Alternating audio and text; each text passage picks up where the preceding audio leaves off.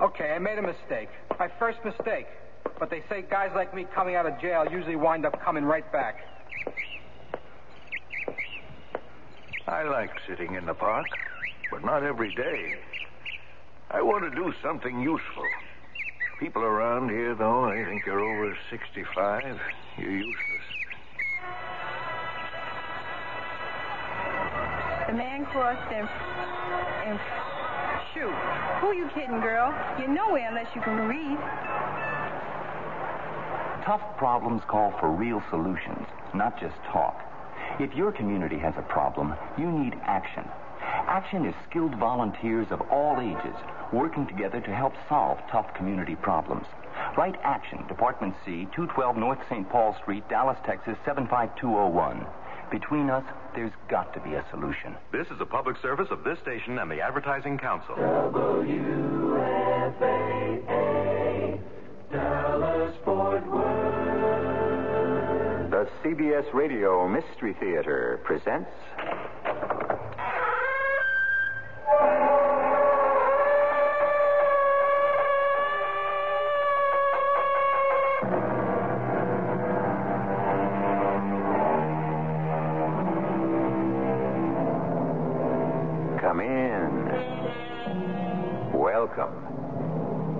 Welcome. Marshall. Time. That great mystery of time. The silent, never resting thing called time. Rolling, rushing on, swift, like an all embracing ocean tide, on which we and all the universe swim, like apparitions, which are and then are not. That's how Thomas Carlyle thought of the miracle of time. But there are people today who think of time a little differently.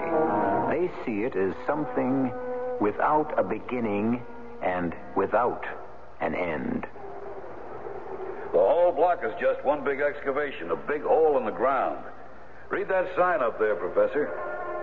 The buildings formerly at this location have been demolished in order to make room for what will be known as the showplace of the nation Radio City Music Hall. Radio City was built over 40 years ago.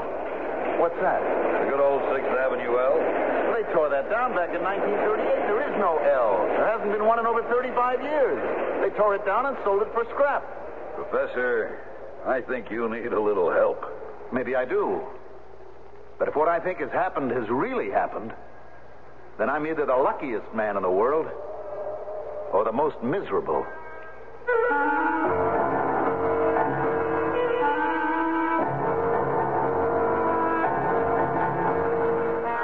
Our mystery drama, Time Killer, was especially written for the Mystery Theater by Arnold Moss and stars Mandel Kramer. It is sponsored in part by Allstate insurance companies and Buick Motor Division. I'll be back shortly with Act One.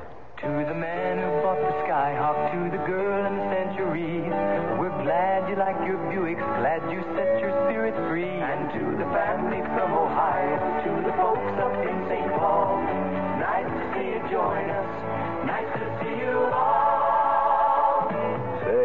Century of yours is some car. Thanks. We like it. Yeah, and that tie you have on is really nice. Oh, thank you. Yeah, I see you have the V6 engine. Look at all that room. Uh-huh. Isn't that something? Uh-huh. I'll tell you something else that's something. Over 250,000 people have already bought 1976 Buicks. Re- I bet they're really nice people. Do, do you think they'd like to come over for dinner? All 250,000 of them? Well, well, I suppose we'd have to borrow some folding chairs. Yeah, wait a minute. Your mother has a car.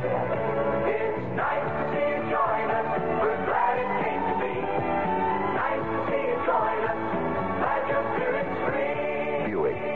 dedicated to the free spirit in just about everyone. Hi, this is Tony Marvin for the National Leukemia Association. Please remember this name Project Research. In addition to our other services, which are supported separately, Project Research has been established to deliver that knockout punch against leukemia. I can also tell you that every dollar donated to Project Research will help support a doctor or researcher in the leukemia field. Join me and get on a winning team because it is only through research that a breakthrough can be made. Throw your knockout punch against leukemia. Send your tax deductible donation today to Project Research, care of the National Leukemia Association, Box 3039, Garden City, New York. That's Box 3039, Garden City, New York. Our thanks to you for Project Research.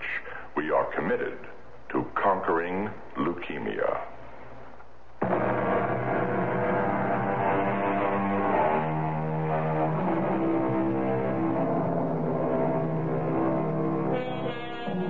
Do you recall the ancient story of King Canute, who, in order to demonstrate his absolute power, commanded the ocean tides to stop?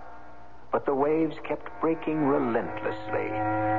Time and tide, he learned, wait for no man, not even a king. But is it conceivable that man, by force of some strange inner power, may one day be able to conquer both the tides and time? It started one day last year in December, just before the Christmas holidays. Professor Edwin Quaylen was giving his end of the semester lecture at the university in his course in parapsychology. The point, ladies and gentlemen, is that time can be just as elastic as space. If, for example, you were in space, hovering over the surface of the Earth in some kind of huge helicopter, and the Earth kept revolving beneath you, you could choose to land almost at random at any point on that surface.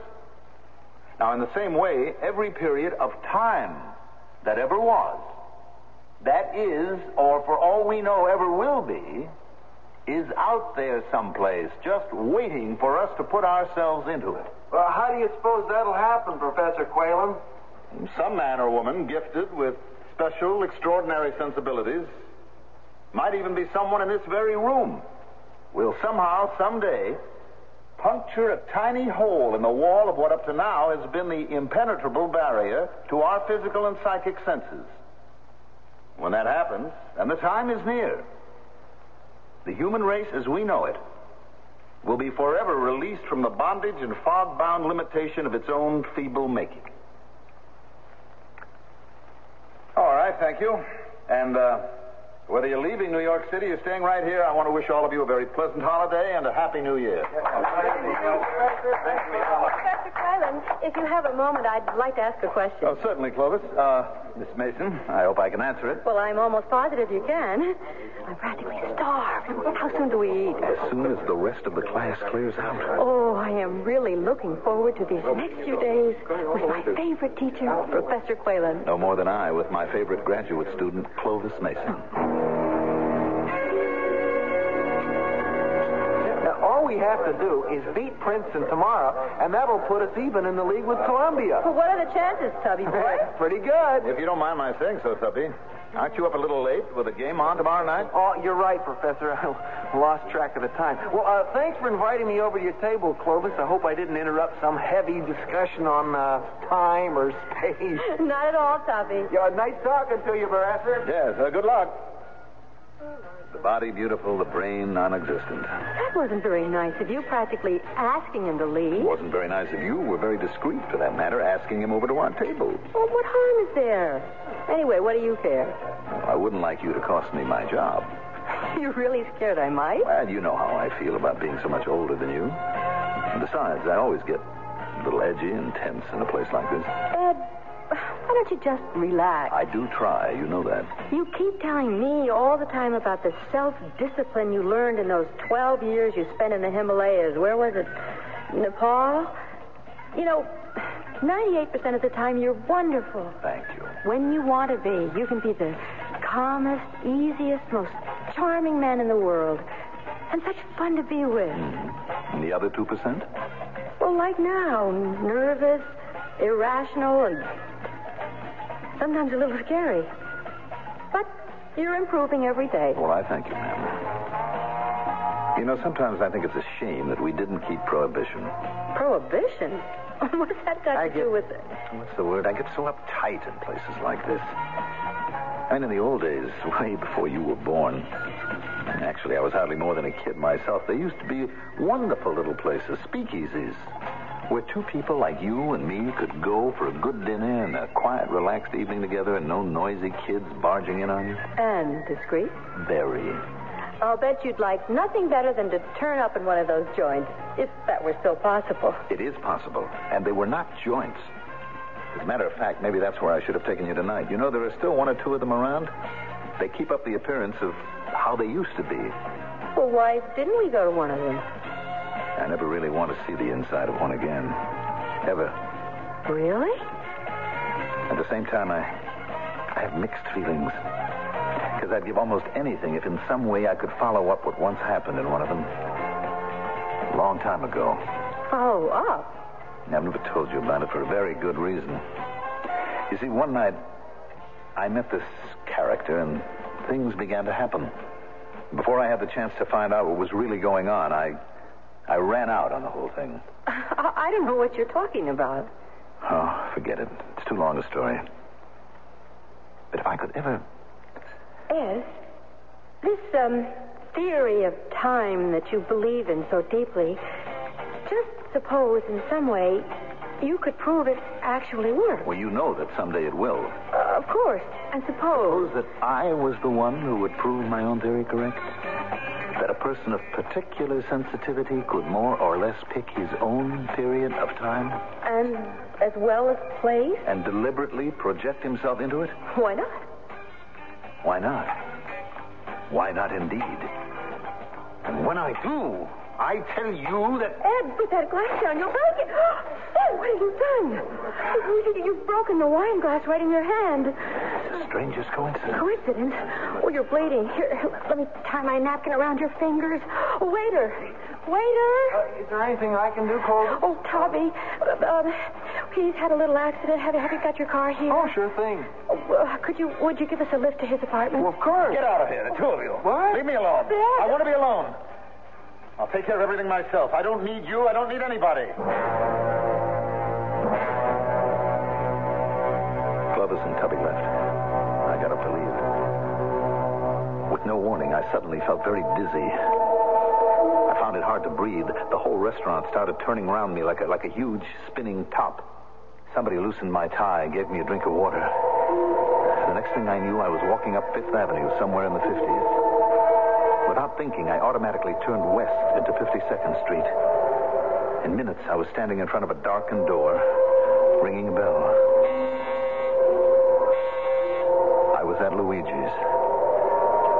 It had always been one of my favorite hangouts back in the old days. A peephole in the door opened, an eye appeared. The peephole closed. There was a pause. The door opened. Well, evening, Mr. Quaylen. Ain't seen you in some time. Why, I've been a little busy. Oh. Good crowd tonight? Oh, can't complain. Why the peephole? Can't be too careful, Mr. Quaylen. You know that? Not these days. Hey, make yourself at home. Uh, anybody sitting here? On yours, brother. Help yourself. Uh, what'll it be, Mr. Quaylen? The regular? Yeah, please. Vodka and tonic. What'd you say? Vodka and, and, and what? Vodka and tonic. Was that something new? Some some kind of a a Russian drink? What's the gag, Luigi? Gag? There's nothing. Only only your regular is an orange blossom. Sometimes you switch to a Bronx cocktail. Orange but, Oh. Yes, of course. Uh, bring me an orange blossom. Make mine another Bronx cocktail, please. Okay if this one's on me? I, uh, yes, I, I suppose so. Thank you. You just visiting our fair city? No, no, I'm, uh, I'm a born and bred New Yorker, right here in Fun City. Fun City? oh, that's a peak. I got to remember that. How about you? well, I've been here three years in the advertising game. Name's Joe Delaney. Ed Quaylen. Glad to know you. What's your racket? Racket? I'm a college professor. Oh, come here often? Well, not as much as I used to. A lot of my drinking pals have died off. Oh, sorry to hear that. I used to be able to walk in here, meet three or four buddies, have a quiet drink. No arguments about should we stay in the UN, should we leave the UN. UN? United Nations. You mean the League of Nations? No, no, I'm talking about the United Nations, Delaney, not the League of Nations. Hey, your drinks, gentlemen. Luigi's stuff is the best, right off the boat. Off the boat? The liquor. I think he brings it in through Canada. That's very funny, Delaney. What's that? Well, you hardly seem old enough to have been around in the old days, and yet the way you talk, the phrases you use, I don't know. I, I really don't know. Something funny seemed to be going on. I had the feeling of having seen all this before, even though it was all happening for the very first time. Where'd you find that? That's a real, real collector's item. Find what? A pack of cigarettes. I haven't seen one of those since. You remember, you know, with the war? The war? All the green packs of that brand, like the one you have there, were almost overnight put into white packs when the war started. They were? Sure. And they'll never write tunes like those old ones. To me, most of this new stuff is just so much noise. You can't even get a seat to the show that one comes from three months in advance. Why, you mean they've revived it? Revived it? It was such a hit, they've got the nerve to ask 440 for an orchestra ticket. 440? Really? Uh, things are kind of dead here. Uh, what do you say we toddle over to the Casablanca? I haven't been there in ages. Where is it? You don't know the Casablanca? Was it downtown? No, right over on 6th Avenue, under the L, number 1270, one flight up. The L? Come on, Ed. I think we can both use a little air. Uh, what's the damage, Luigi? Uh, here's the bad news, Mr. Delaney. Okay, here. Delaney, uh, you don't mind if I call you Joe? No, no, I hope you won't be offended if I tell you that some of the expressions you've been using are a little puzzling to me, a little peculiar. How so? Well, things like the advertising game. I haven't heard that in years. What's the damage? Toddle over to the Casablanca. I haven't heard anyone talk like that, and I can't remember. Well, now that you mention it, there are a couple of things you've been saying I find a little odd. No offense, of course. Like that first drink you ordered. Uh, what was it? Uh, vodka and what? Tonic. Fun City? United Nations? The war? The war has been over since 1918. Here's your change, Mr. Delaney. Oh, Wait a minute. I don't believe it. Where did you get those bills, Luigi? I robbed a bank. Where do you think I got them?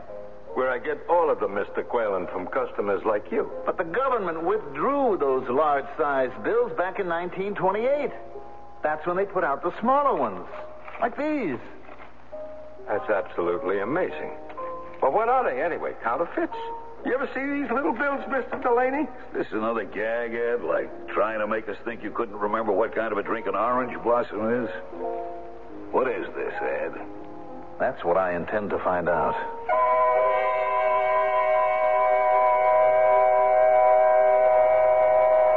Who can undo what time hath done?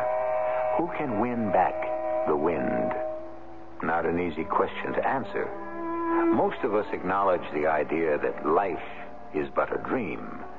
We are not quite ready to accept the notion that time, too, may be nothing more than an illusion, which is what our friend Ed Quaylen, professor of parapsychology, may or may not be about to discover. I'll return in a moment with Act Two. You want your house to be a home oh, No matter what the weather's like outside, You can change it so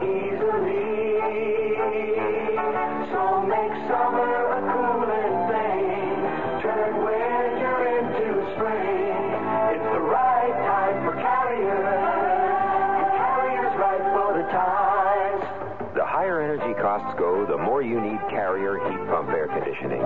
It cools your home in summer, heats it in winter for up to half the cost of electric heat and less than most oil systems. So before you replace your old furnace or put in air conditioning, talk to your Carrier dealer about heat pump air conditioning. He's the expert. So make summer a cooling thing.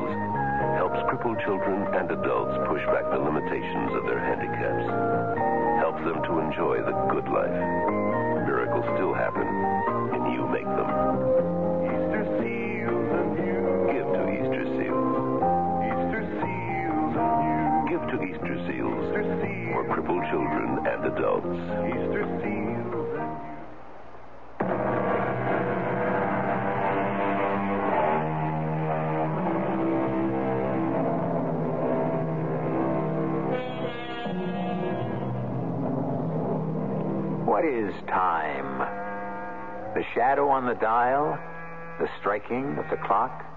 The running of the sand? Day and night? Summer and winter? Months? Years? Centuries? These are only the outward signs, the measure of time.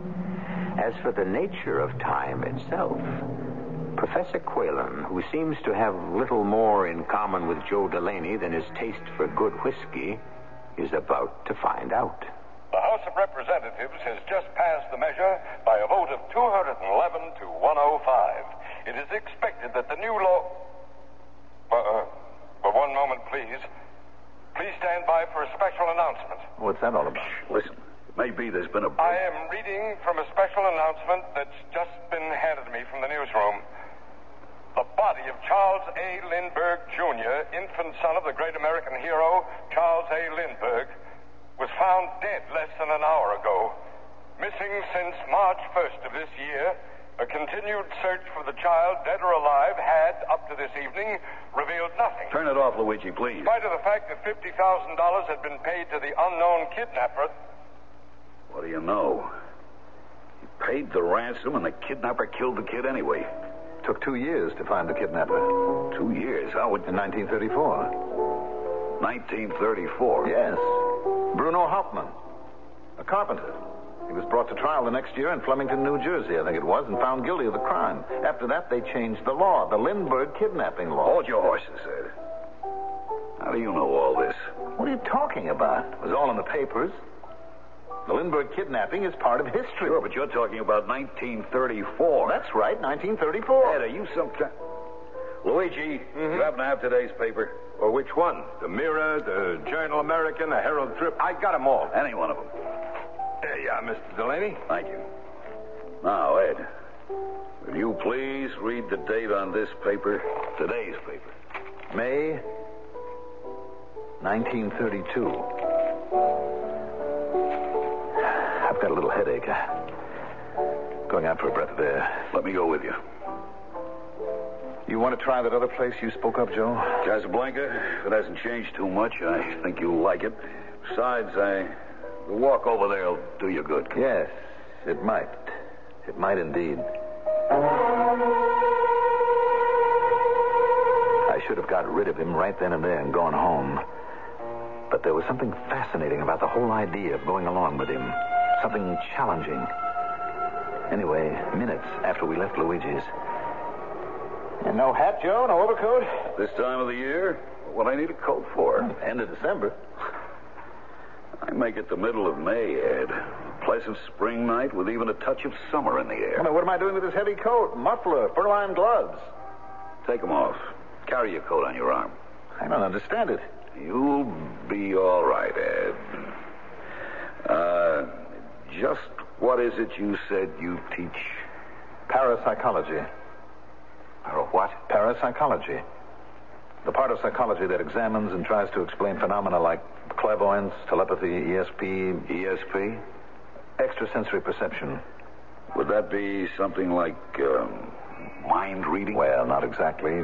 There are people who can anticipate what's going on in someone else's mind days before the thing itself happens, even though the two of them are separated by hundreds of miles. Not fakes? Oh, definitely not fakes. I'll be a monkey's uncle. In fact, one of the things I've been working on is a new theory of time that says that past, present, and future are, in a sense, all one and the same. That a person, without changing in any way himself, might be able to introduce himself into any period of time that he chooses. How could that happen? Because time is not real. It's nothing but an idea that man has invented. Hold everything, Ed.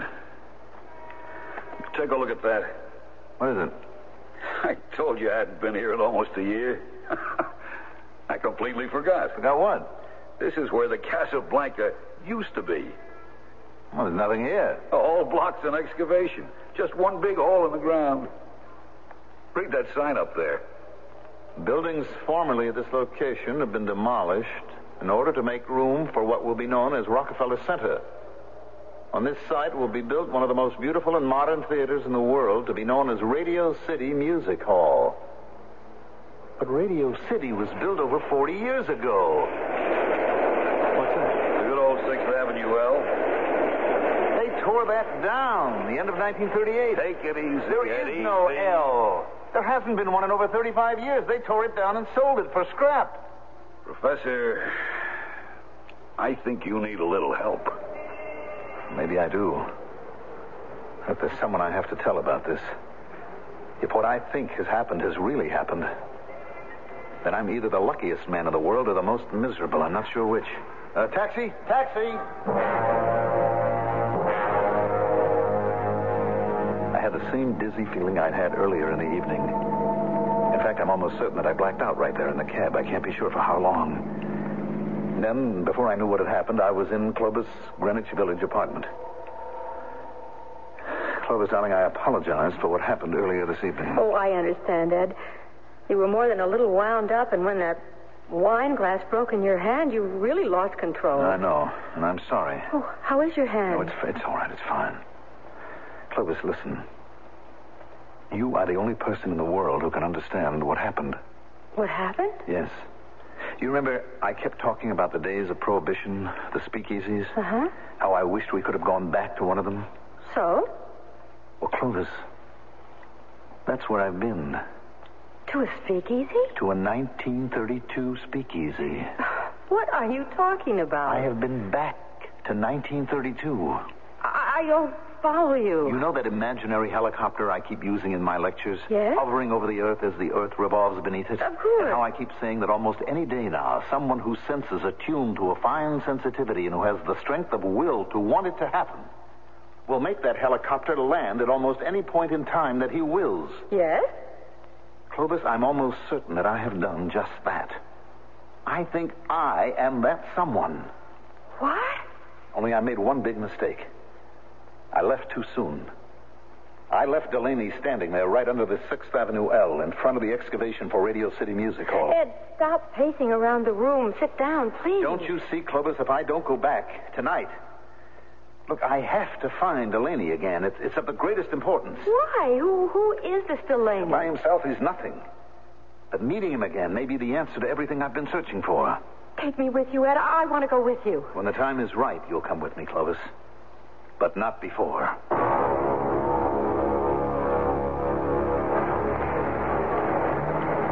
The night had become quite cold. There was a feeling of snow in the air. I pulled up my overcoat collar and started walking uptown. For a second or two, I had the same whirling feeling I'd had earlier in the evening. This time I knew what it meant. I felt strangely excited, exhilarated, impatient for the thing to happen.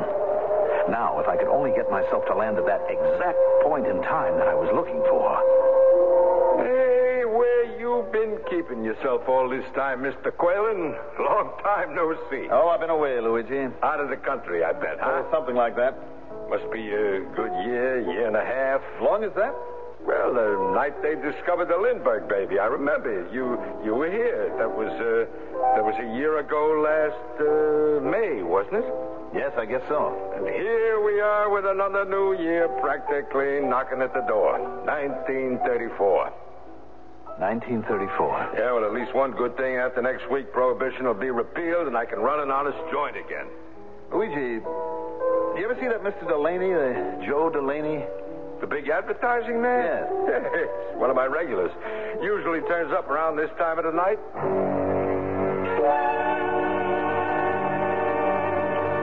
Point, I realized I had missed the exact point in time I had been aiming for. I'd overshot it by almost a year and a half. Instead of getting back to May 1932, I had landed into December 1933. Ah. I don't believe my eyes. My friend the professor, right? Quigley, Quinn, something with a Q, correct? Quaylen. Ed Quaylen. Right, I'm Delaney. Yes, I remember. Joe Delaney. Advertising, account executive, right? What a memory. Where have you been keeping yourself all this time? Away. Can I buy you a drink? Why not? They didn't put you away, did they? What's that supposed to mean? Well, the last time you were here, the night we met, you were practically raving. Saying some of the kookiest things. Like how they discovered the murderer of the Lindbergh baby. Well, here it is a year and a half later, and they still haven't found the guy. And then we walked over to 6th Avenue. You remember that? Very well. You kept giving out like some crazy mind reader how they were going to tear down the L, sell it for scrap. Delaney. Well, I see you got over it. Listen to me, Delaney. Listen carefully. Uh, your drinks, gentlemen? We have begun to populate the space around the Earth with men. You are a very sick man. Am I? You don't belong here. You belong in some kind of an asylum. You don't mind, Luigi. I'm taking my drink over to one of the tables, and if I were you, Luigi, I'd call an ambulance. Now, just a this- minute. Take your crummy hands off me. You ignorant little huckster. Luigi, he's getting a little violent. You better throw him out before he loses control. Com- what do you think you're doing? Put that broken Don't you take another step toward me, Delaney. Not one step. You really are crazy. Just stay where you are. What do you think you're threatening? Go! Go, my! Push that broken bottle into my face! Hey, hey, you pushed Delaney over. He hit his head. He's out cold. And his face and head are all covered with blood. I didn't mean to. Maybe you better send for a doctor. Mr. Quaylen, you can't leave now. Don't try to follow me, any of you. Where are you going? Well, none of you will ever find me. Not if you were to live forever.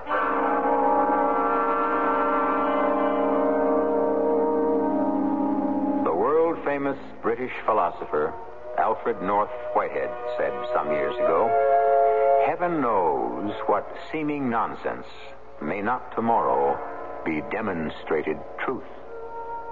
The miracle by which you now hear my voice began in the great mind and imagination of a man whose dream was, at the start, called childish and nonsensical.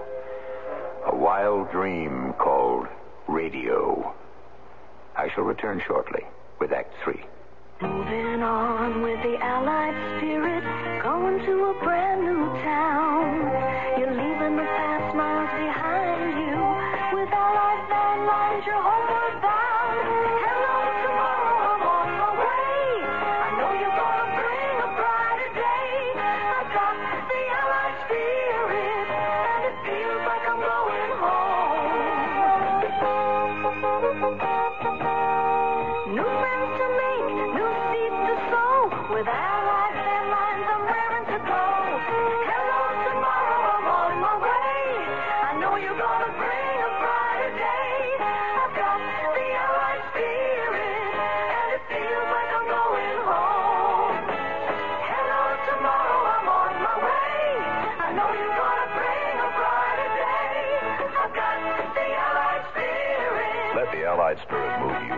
The yellow pages for the nearest Allied Van Lines agent.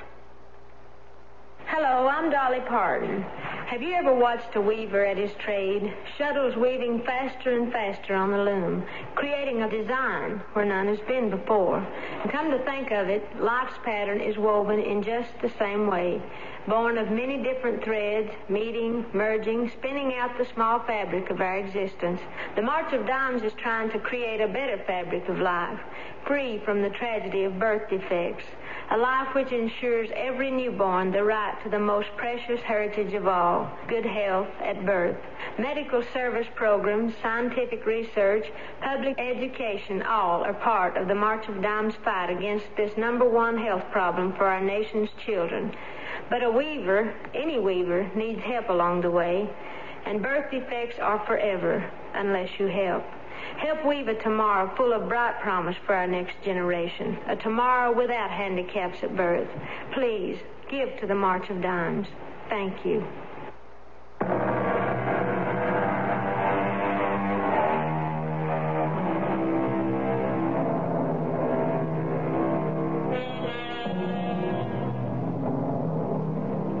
The tree that is seen is real enough for the sensation of the eye. The tree that is dreamed of is equally real for the person who's dreaming of it, as long as the dream lasts. But the tree that is seen and the tree that is dreamed of can never be the tree itself, the real tree. In the same way, the experience of time can be an illusion, something that's not quite real, something that exists in the mind alone. We join Professor Edwin Quaylen the following evening in the apartment of his young friend, Clovis Mason. Will you stop fidgeting while I change this dressing on your hand? Whew, that's quite a cut you gave yourself last night in the restaurant. Is the glass all out? I, I think so. Ed, after what happened that night in Luigi's place, that was when you took off for Nepal and the Himalayas? Hmm. Inside of hours, I was on a freighter on my way out of the country.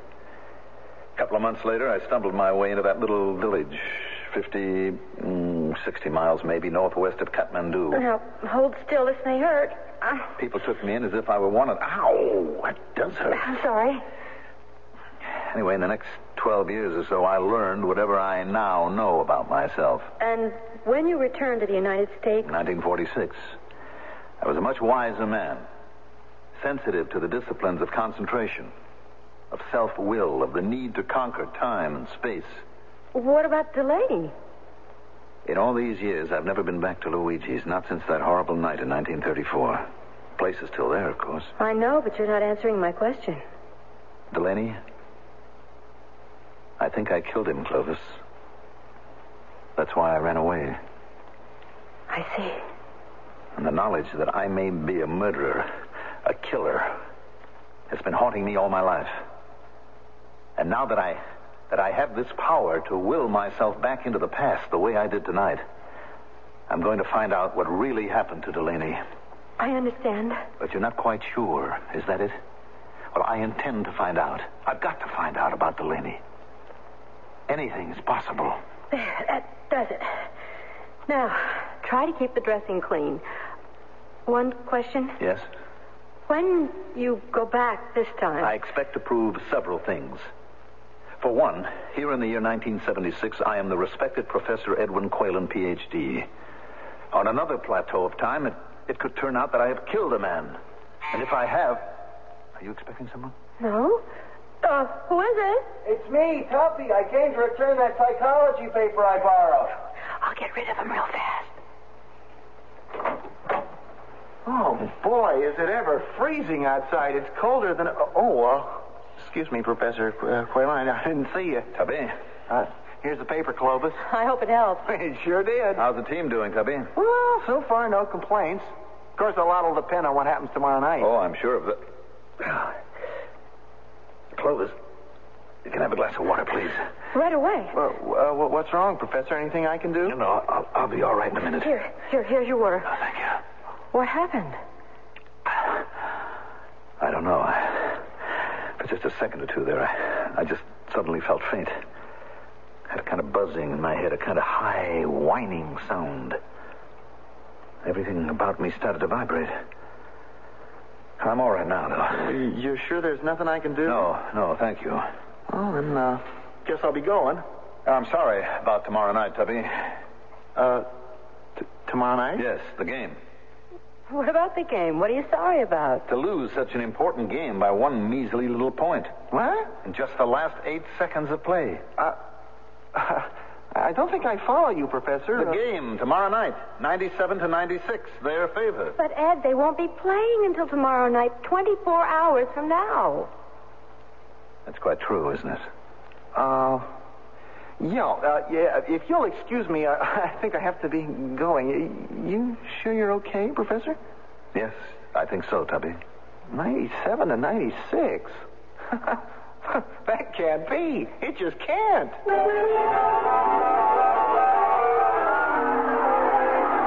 This has been one of the most exciting games in the entire conference. The score has been seesawing back and forth all evening. With less than 15 seconds left, the home team is still leading by just a single point, 96 to 95. Oh, oh, oh, oh, oh. Red Summers has just got hold of the ball. We're ahead, Ed. I'm so glad you were wrong. He pivots. He passes it to Tubby Samartino. Tubby shoots. Oh, no, no, it just misses the missed it. basket. Tex Goldberg picks it up for the other team, dribbles it to the other side of the court with almost no interference. He shoots, and it's in. The score is 97 to 96, their favor. That's what you said. That wraps up the game. The home team has lost by a single heartbreaking point, 97 to 96. And with the conclusion of this. Ed, Yes? how did you know? How tonight's game would turn out? I'm not altogether sure. It just sort of came to me. How? When? I guess it was when I. when I got that dizzy spell. Clovis, What is it? Clovis, could this possibly mean that I've actually done it? That I've gone ahead in time? You know how I've always said that imagination is the beginning of all creation. Lesson number one in your course. That you imagine, you conceive the thing you desire, that the next step is to will, to make happen the thing that you imagine. And in the end, to actually create what you will. Until last night, you thought you had succeeded only part of the way. Until last night, I wasn't 100% sure. I had been able, I am able, to will myself into the past. But last night, I think I completed the cycle. That, that silly basketball game was a kind of test. Test? Yes, I was up there for the briefest moment in that imaginary plane I keep talking about. And I looked down on everything the past, the present, and the future. Exactly. I was there, Clovis, during those last eight seconds of the game. My body was here in this room, but I was also at that game. Tonight's game, 24 hours before they actually played it. I saw it all happen. And now what? They say a criminal always returns to the scene of his crime. Tonight, I'm going to try to go forward in time and visit the same place. Well, what are you doing with that gun? I'm taking it with me. It may be needed. Oh, please, Ed, don't do anything foolish. I won't. I give you my solemn word.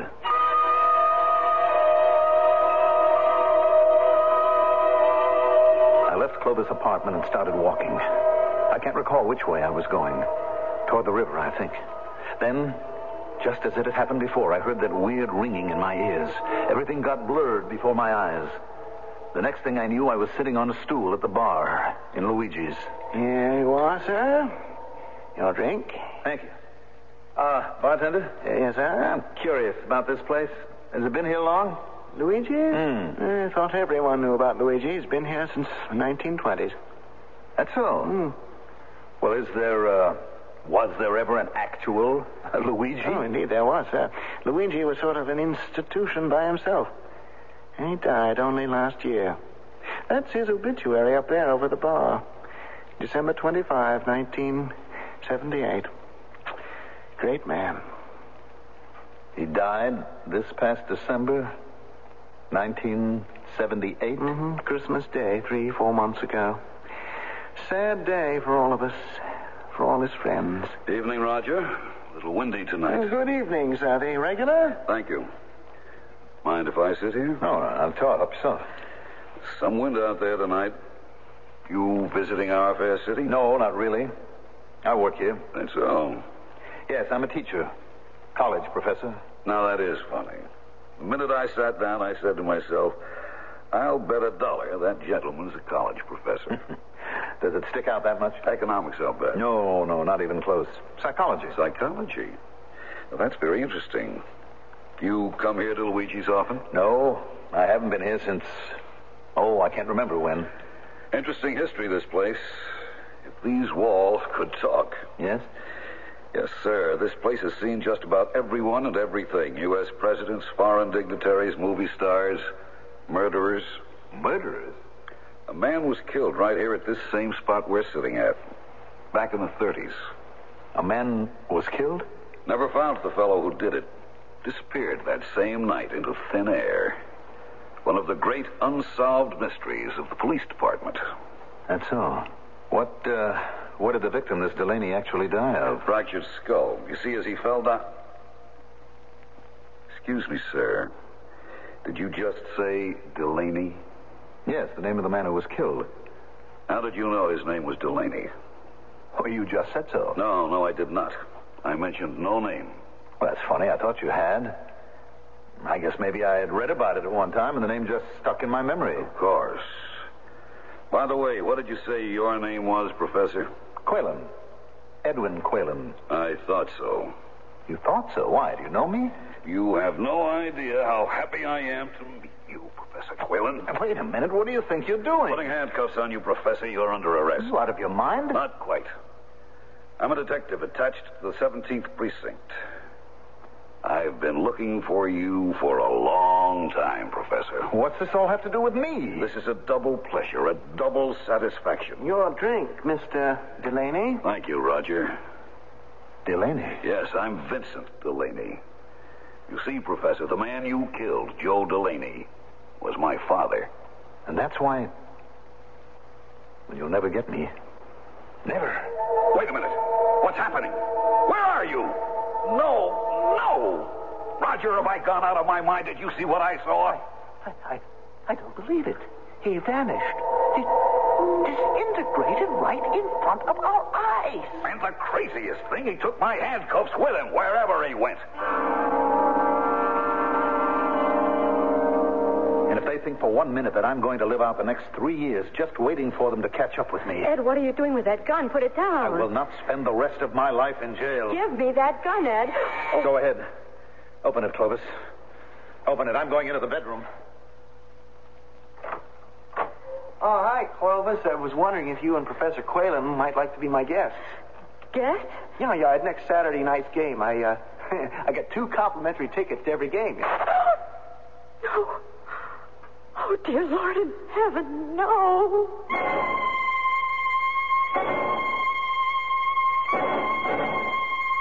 According to the police, there's still no explanation for the fact that locked on to the right wrist of the body of Professor Edwin Quaylen was one half of a new type of police handcuff. The other half was dangling free. What puzzles the police authorities even more is the serial number of the handcuffs. The number QX152964 will belong to a new model that the police are contemplating purchasing at some time in the future. They do not anticipate that this new type of handcuff will be in production much before the end of 1978.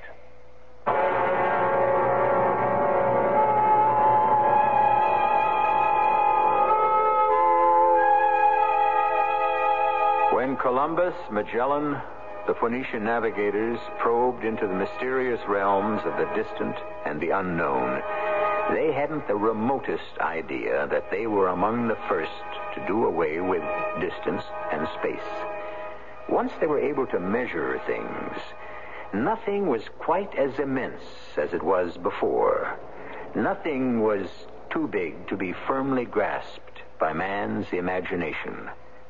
Even the idea of time. I'll return in a moment. Allstate asks, do you own a small business? Go over these questions with your present group health and life insurance agent. If your agent doesn't say yes to every one, then Talk to the good hands people. First question. Does your present major medical benefit keep on paying no matter how expensive the accident or illness becomes? If not, Talk to the good hands people.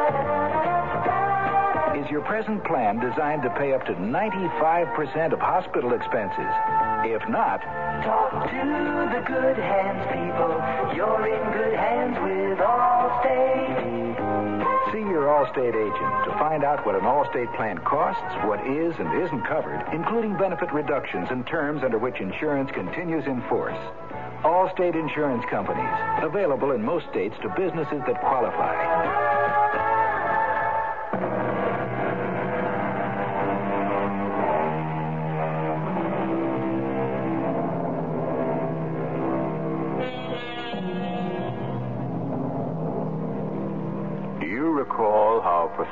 Professor in his lecture, said that every period of time that ever was, is, or will be, is out there someplace waiting for us to put ourselves into it, if we wish. That some specially gifted person might one day penetrate the barrier of time and do what now seems impossible. Do you suppose that one of you, listening at this moment to my voice, might be the very one to do this? Our cast included Mandel Kramer, Rosemary Rice, Jackson Beck, Russell Horton, and Arnold Moss. The entire production was under the direction of Himan Brown. And now, a preview of our next tale. He could be a criminal genius, but don't let his running away convince you. All children do that when they're caught in a crisis. Stuart has run away, and we have got to find him. Just to find out, is he smart? No, Miss Telford, to find his friends. He's the only lead. Surely I don't have to explain. What would the Pentagon pay for a disintegration beam? How many millions would an element transmuter be worth? If we could teleport, travel by mind alone, how powerful would we be? My goodness. Mr. Harrod, this professor's almost got me convinced. How about you? Mr. Warbeck, your caper makes us look like pikers. Thanks for letting us cut in on you. We'll pay off. We'll find that kid. Radio Mystery Theater was sponsored in part by Allied Van Lines and Carrier Air Conditioning. This is E.G. Marshall inviting you to return to our Mystery Theater for another adventure in the macabre. Until next time, pleasant dreams.